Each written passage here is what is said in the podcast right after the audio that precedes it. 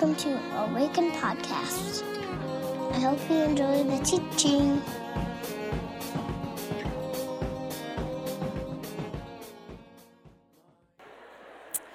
All right. We are going to gather back. Man, did I cut this off too early? Got a real buzz in the room today. Um, well, I have the privilege this morning of introducing our guest teacher, Dave Johnson, who was the pastor of Church of the Open Door for 38 years. Uh, man, people know you, Dave. Uh, Dave was my pastor for 23 years of my life, and uh, he's sort of retired now, but I don't know that you ever retire from being a pastor, and he's doing all sorts of fun projects now. So we have the privilege of hearing from Dave this morning. Can you welcome him? Thanks. Mm-hmm. Ah, thank you. Hi.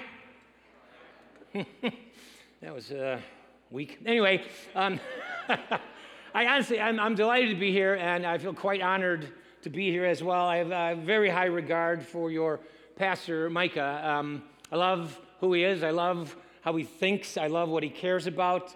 Uh, he cares about the right things. I think that matters. So, so when Micah asked me if I could preach on this weekend, so he could, by the way, go play. He's in Florida golfing. Now, just so you know, I'm, I'm sure he's in church right now. He went to church someplace. I'm pretty sure he didn't. anyway, I hope he didn't. I hope he didn't. Anyway, he's, he's on the eighth, somewhere. Okay.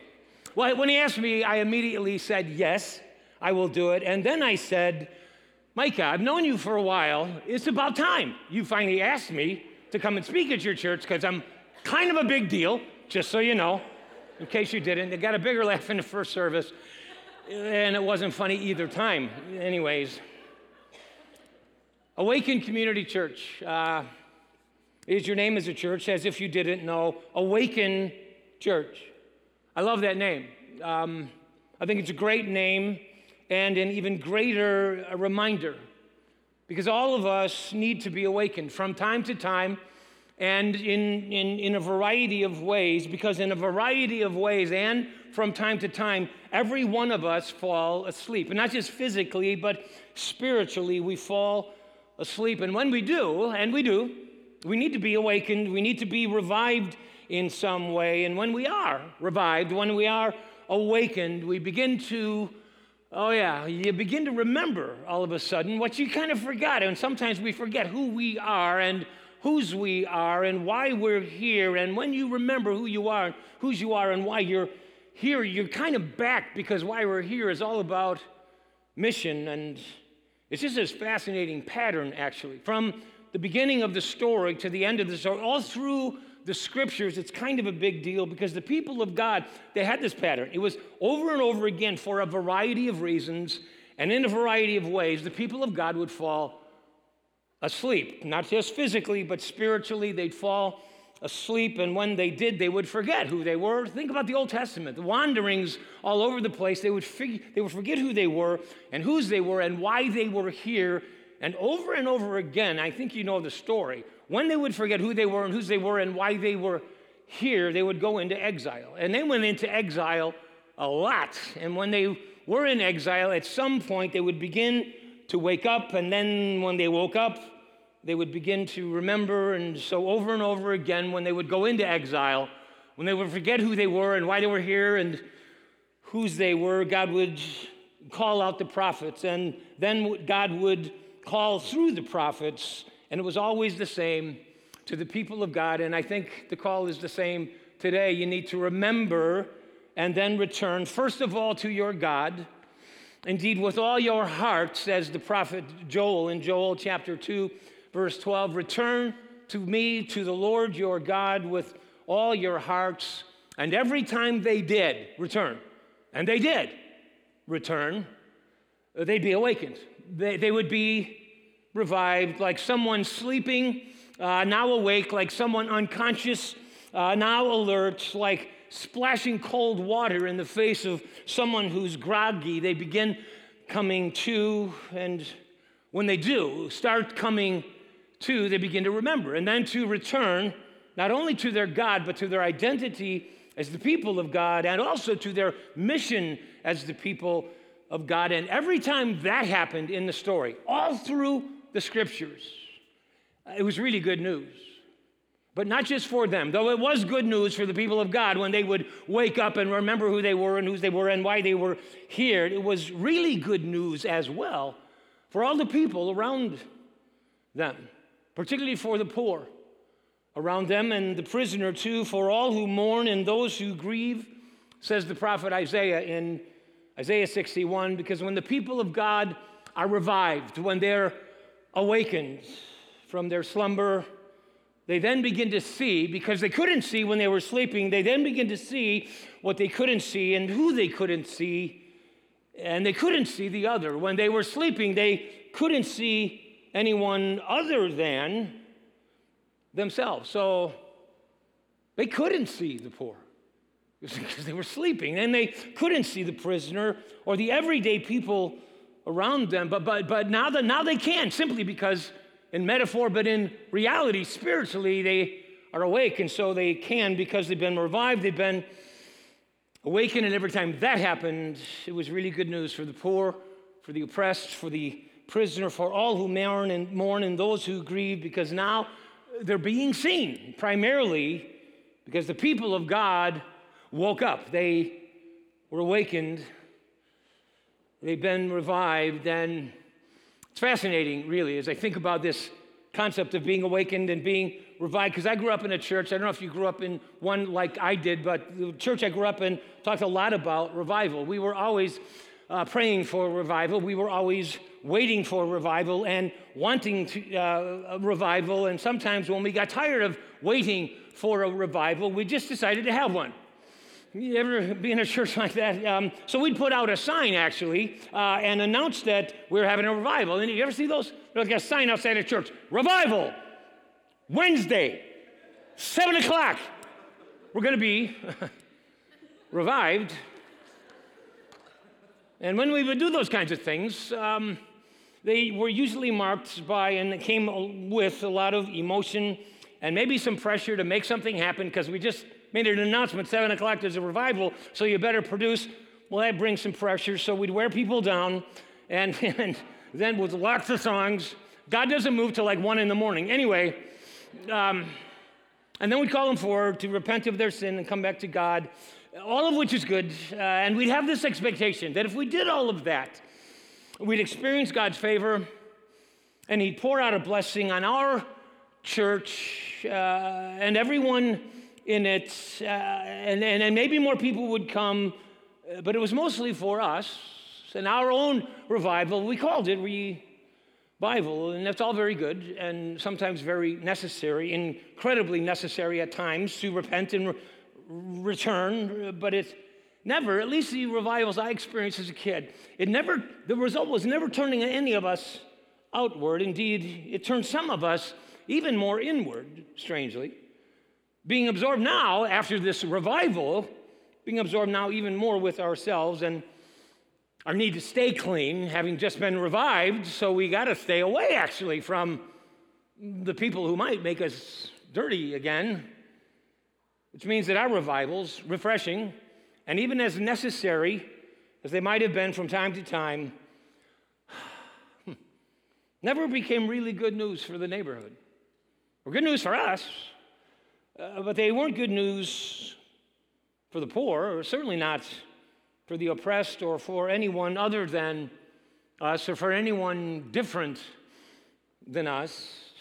In part because repentance for us was almost always and only about personal sin, about individual sin involving some personal indulgence that might need to be repented of, or some boundary marker behavior that identified you as a good Christian or a bad Christian, like not going to church or going to church or smoking or drinking or swearing or whatever, something. So, a kind of repentance um, that would result in us turning our face outward toward the marginalized and the poor. It just wasn't on our radar screen, we were asleep to that kind of awakening. We were uh, unconscious. Um, we couldn't see that kind of awakening or revival. Indeed, in context I grew up in, anyone who talks seriously about a gospel that would move us as a church, as a people, into the neighborhood to make that neighborhood safer and better and, and, and stronger, that would, in the words of Isaiah 61, rebuild the ancient ruins and restore the ruined cities. People who talk like that, in the context I grew up in, well, were kind of suspect to us. They sounded liberal to us, and not very spiritual to us. But then, like a splash of cold water in the face, when you're groggy, you might start coming to when you let yourself hear the voice of the prophets. And you need to let yourself hear the voice of the prophets who had a bigger picture, a more holistic picture of what spiritual actually meant, about what, what, what repentance and revival, revival actually look like, when it actually arrived, because to the prophets there was no bifurcation, there was no separation between spiritual and, and social. They were together, between the sacred and the secular, they were together, which is why the prophet Isaiah says what he says in Isaiah 58 when he says, in effect, and this is my paraphrase, you guys love the solemn assembly and you attend every week. You love to go to church and sing the songs and get all spiritual when you're there indeed. And now I am quoting Isaiah. You seek me day after day, says God to his people, and seem eager to know my ways, which is good, right? You ask for just decisions and delight in the nearness of your God. You get a tear even in your eye. And even and you even love to fast. But when you fast, you still don't see.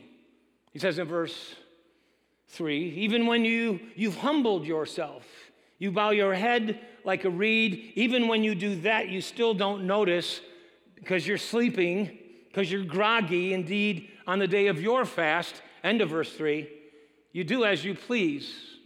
Uh, New American Standard says it this way you, you find your desire in the day of your fast. You find what you really want on the day of your fast. And as it turns out, um, what they really wanted was stuff for them. Their desire was for themselves because it was all about them. Um, and our little church and everyone in it, you wanted God's favor, uh, you expected a blessing, you called it revival because people came forward, but it never turned anyone outward. It was mostly for you. So here's the fast I choose for you, says God to his people through the prophets in verse 16. Again, my paraphrase that you fast not from food this time. Try something else. You do that really well and kind of feel holy when you do, but let's try something else. Instead of fasting from food, fast now from your obsessive preoccupation with yourselves. And here's how we'll do it step by step. First, put down your songbooks, blow out your candles. We don't need more incense, at least not today, and no more burnt offerings or the fat of fed cattle, he says in verse 11, because this time, verse 17, I want you to go.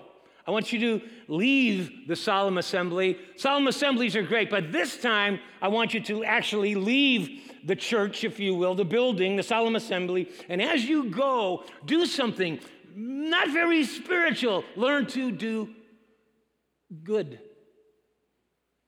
Just learn, just learn to do good. Learn, learn to seek justice.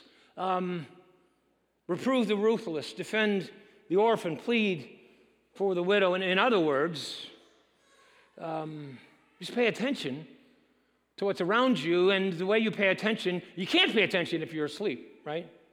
And when you are awake, you can begin to pay attention, uh, and you don't have to look far. Just you look at what's around you, and if you see something, now that you're awake and you're paying attention, and if you see something like an injustice, do something.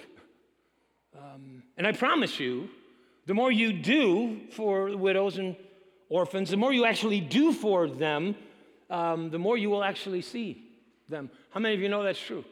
Like, like you actually, you can have this thing in your heart that says, yes, we should, and I really want to, and my heart is moved, but it's not until you actually got involved in uh, an injustice or ruthlessness that was needing to be confronted that until you got involved in that and those things were close to you, uh, you saw more and more and more of those things. Indeed, you'll start to see what you couldn't see and who you couldn't see because you couldn't see the other or anyone other than yourself. So here's an idea says God again through the prophet in verse 7 now of Isaiah 58. Here's an idea uh, bring the hungry poor into the house. Try that. Why? Here's why. Um, because you bring them into the house, uh, you'll see them. It'll be easier for you to see them if they're close. That's really true. That really is what he's saying. It's like, we should bring a. No, no, no, no, this is a metaphor. This is bigger than that. It ought to ignite your imaginations in terms of the people you're being called to care about. Bring them close if you want to see them. Bring them closer.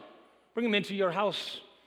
He says, and if you do, maybe bring hungry poor into the house, you'll surely see them. And all of that reminds me of this parable that Jesus tells in Luke chapter 12, one I'm sure you're familiar with. It's about a man who kept building bigger barns. Remember that one? Uh, he was just storing all his stuff in his bigger barns. He got more and more stuff, and he needed to store more and more, so he built bigger and bigger barns, barns saying thus to himself, self, ah, take your ease, eat and drink. And Jesus um, called him a fool. You fool, he says. Today your soul will be required of you. You're an idiot because uh, you uh, did this kind of thing. But here's the deal about what he did, because his sin was not that he had wealth. I think this is important. It's that he used his wealth as a, as a means to insulate himself and isolate himself from the poverty that was all around him and easy to see. But he built bigger barns and walls around the barns and protecting all his stuff. And before you know it, it wasn't even that he didn't care about the poor in his mind and he couldn't even see them. That's what's going on in that parable. He did all that insulating and isolating by building bigger and bigger whatevers. So they didn't have to see the other, anyone other than himself. He could just hide behind what he built, he could just hide behind his well. So when the prophet Isaiah says, Bring the hungry poor into the house, it means, among other things, um, uh, and, and you'd have to think about what are ways I do this. It means don't insulate yourself, don't isolate yourself from the needs of all around you because you can insulate yourself. You, you can isolate yourself. It's easy, actually, to do. So do something intentional. And by the way, it's one of the things I love about your church and what you, what you, you're kind of rooted in. It's, it's part of your DNA what are some intentional things that we can do to get closer to the need, to bring the need closer to us? Because if you get closer to it and you bring it closer to you, it's easier to see. And then if you see something, like someone being ruthless, do something. Uh, say something. Verse 1 of Isaiah 58 Raise your voice like a trumpet. Cry loudly and don't hold back. Because the more you say and the more you do, the more you will see what you couldn't see and who you couldn't see. And it's not because we're so sinful, at least like intentionally or actively sinful, the way we think of being sinful. It's most of the time because we fell asleep. Um, we just got groggy, and when we fell asleep, we forgot who we are and whose we are and why we're here. So, awaken, sleeper, says God through the prophets. And every time the people of God did awaken, they would remember who we are, whose we are, why we're here, and now we're back. And every time that happened, from the beginning of the story to the end of the story, it was really good news, particularly for the poor and the oppressed, for the marginalized, but for us as well, for the people of God as well, because now all the lights are on. Um, and they're shining bright. And when you have a, a bright light, you can, there we go again with the metaphor, you can see. Indeed, now says Isaiah in verse 8 of Isaiah 58 Your light as a people is shining once again. It's breaking out like the dawn. Verse 10 Your light will rise in the darkness as if you're becoming the light of the world that Jesus says we are, and your gloom will become like the midday. And the Lord your God will continually guide you, even satisfy your desire in the scorched places, and give strength to your bones, and you will be like a watered garden, like a spring of water whose waters don't fail, and you will be called repairers of the breach, restorers of the streets in which you dwell. But for the people of God to experience that, to, for them to ever taste that, they'd have to be awakened. Um, they have to be revived, and every time we are, and we are, because we fall asleep, we begin to remember who we are and whose we are and why we're here, and now we're back. and so I love the name of your church. I said the whole sermon for that. Awaken. Awaken, church. Um, because when you are awake, when you've been revived, you're able to see the other, someone other than yourself, someone different than yourself, and you don't have to look far, right? You know that, right? You don't have to look far. Because once you start seeing, there's, there's everywhere. So just pay attention to what and who you see, indeed. And I know you do this. Ask God to help us see, see even more. Uh, things and people that we don't normally see, but that might surprise you because it might be someone really close, right in front of you, like someone in this room, or on your run to McDonald's, or while you're changing someone's diapers. Well, not someone's, your kids. Or going to a class or visiting a hospital, or maybe you'd maybe be able to see your spouse again, or your kids, or your parents, or your friends. And so, awaken, church. I love the name. It's who you are, it's why you're here. And so I say, Blessed are you. I love this thing you do. Micah told me about it, um, that at the end of the word, you enter into silence for a couple of minutes to just sit in the word and, and, and listen to what God may be stirring in you. So now, our soul in silence waits. Because in silence, the wondrous gift is given. In silence, the authentic word is heard. And so, God, we would be silent now, that we may receive the gift we need, that we may become the gift others need. Let's go to silence.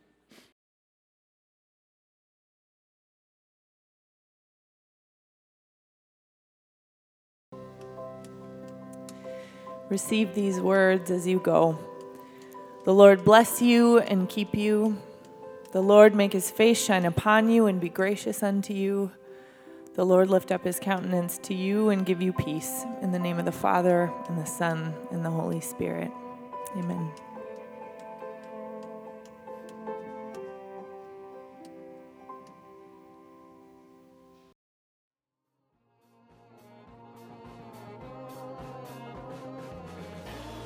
Find us online at www.awakencommunity.com or on Facebook at www.facebook.com backslash awaken community. or on Twitter at Awaken Community. See you next Next time.